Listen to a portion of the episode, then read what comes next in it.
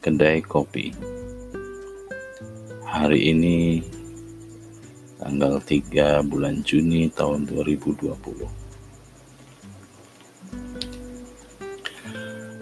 Suara riuh rendah terdengar dari jauh dan dekat. Bincang-bincang antar manusia di setiap sudut. Bau kopi tercium mesra dipenuhi sesak oleh para lelaki paruh baya mereka seakan melepas penat seharian dengan secangkir kopi. Aku sungguh takjub dengan kopi dan gelasnya yang begitu kecil. Ia mampu membias pengunjung kedai kopi duduk hingga punggung kebas. Kopi tercipta sebagai alat komunikasi politik yang mengemuka. Ngopi yuk. Kata-kata itu seakan membius untuk segera duduk di kedai kopi, mengisi bangku-bangku dan mengisi perut dengan sejumlah panganan menggugah selera. Walaupun penuh kesederhanaan, kedai kopi bak ketenangan sejenak sembari menarik nafas. Letaknya yang strategis semakin memudahkan langkah kaki bergerak. Saya merasa kedai kopi klasik punya sesuatu berbeda yang ditawarkan. Duduk di kursi malas membuat tubuh dan tulang belakang meregang senang. Letaknya yang di sudut jendela makin syahdu. Hembusan angin serasa menghilangkan gerah. Secangkir kopi meluncur dengan cepat.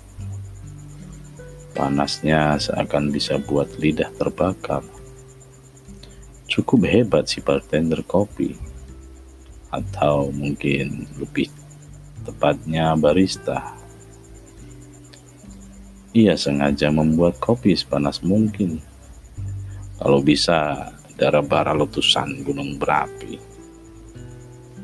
Si pemilik kedai kopi tahu dengan kopi yang panas, durasi duduk di kedai kopi juga bisa lama.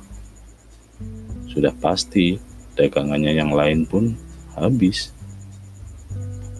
Hal lain yang buat saya begitu takjub adalah koran-koran yang menganggur, yang membuat hati pengunjung berontak ingin membaca.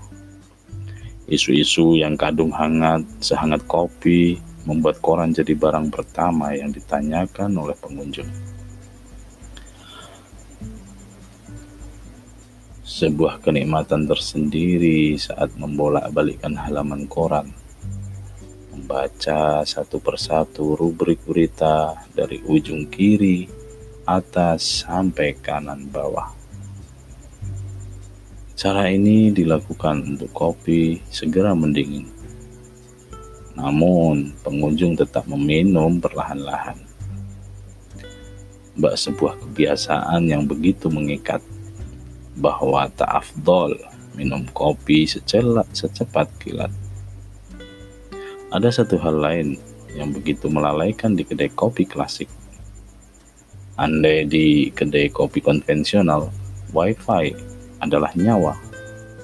Di kedai kopi klasik, koran dan papan catur punya peran membuat waktu berjalan cepat.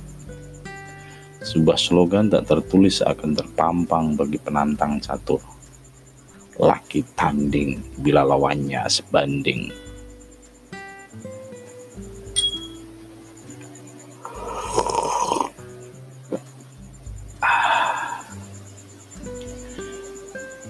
Pikiran berpikir keras agar bidak catur berpindah dan menusuk setiap sisi pertahanan lawan sampai kata skakmat terdengar. Hari pun beranjak sore. Terlihat dari kejauhan si anak datang dan memanggil si bapak. Pak, disuruh pulang sama ibu. Jangan asing duduk manja di kedai kopi. Kata-kata itu seakan bak petir yang menyambar. Iya nak. Dan secepat kilat si bapak pulang sambil memegang tangan si anak untuk beranjak pulang. Kemesraan kedai kopi kadang buat pengunjungnya lupa waktu hingga anak istri sudi kiranya datang ke situ.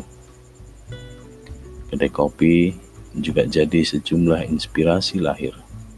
Ia bak sebuah tempat ramai namun dalam konteks dimensi berbeda. Saling memikirkan dan merenungkan apa yang harus dilakukan nanti. Tak heran begitu banyak penikmat kopi adalah pemikir ulung merehatkan pikiran sejenak untuk ide besar. Itulah berbagai hiruk pok, hiruk pikuk di kedai kopi. Ia bak pelepas dahaga dan pemberi tenaga. Selepas keluar dari sana ada satu hal yang terpikir. Waduh, janji ketemuan dengan si dia kok bisa lupa? Mati aku diriku ini tak ada bedanya dengan bapak tadi. Itulah kekuatan yang ditularkan oleh kedai kopi. Dan jangan sampai janji yang batal terulang kembali. Salam seruput.